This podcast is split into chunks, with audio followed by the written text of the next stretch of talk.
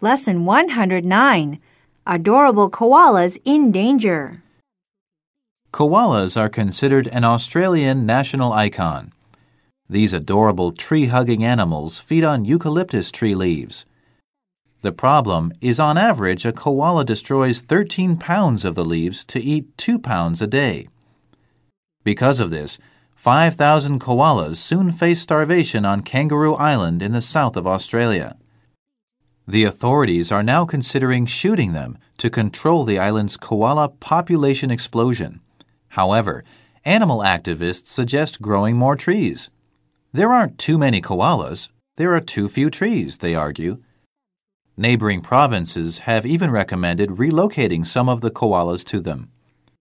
Most Australians feel that the authorities must do all they can to avoid killing the koalas, for to do so would be a national disgrace.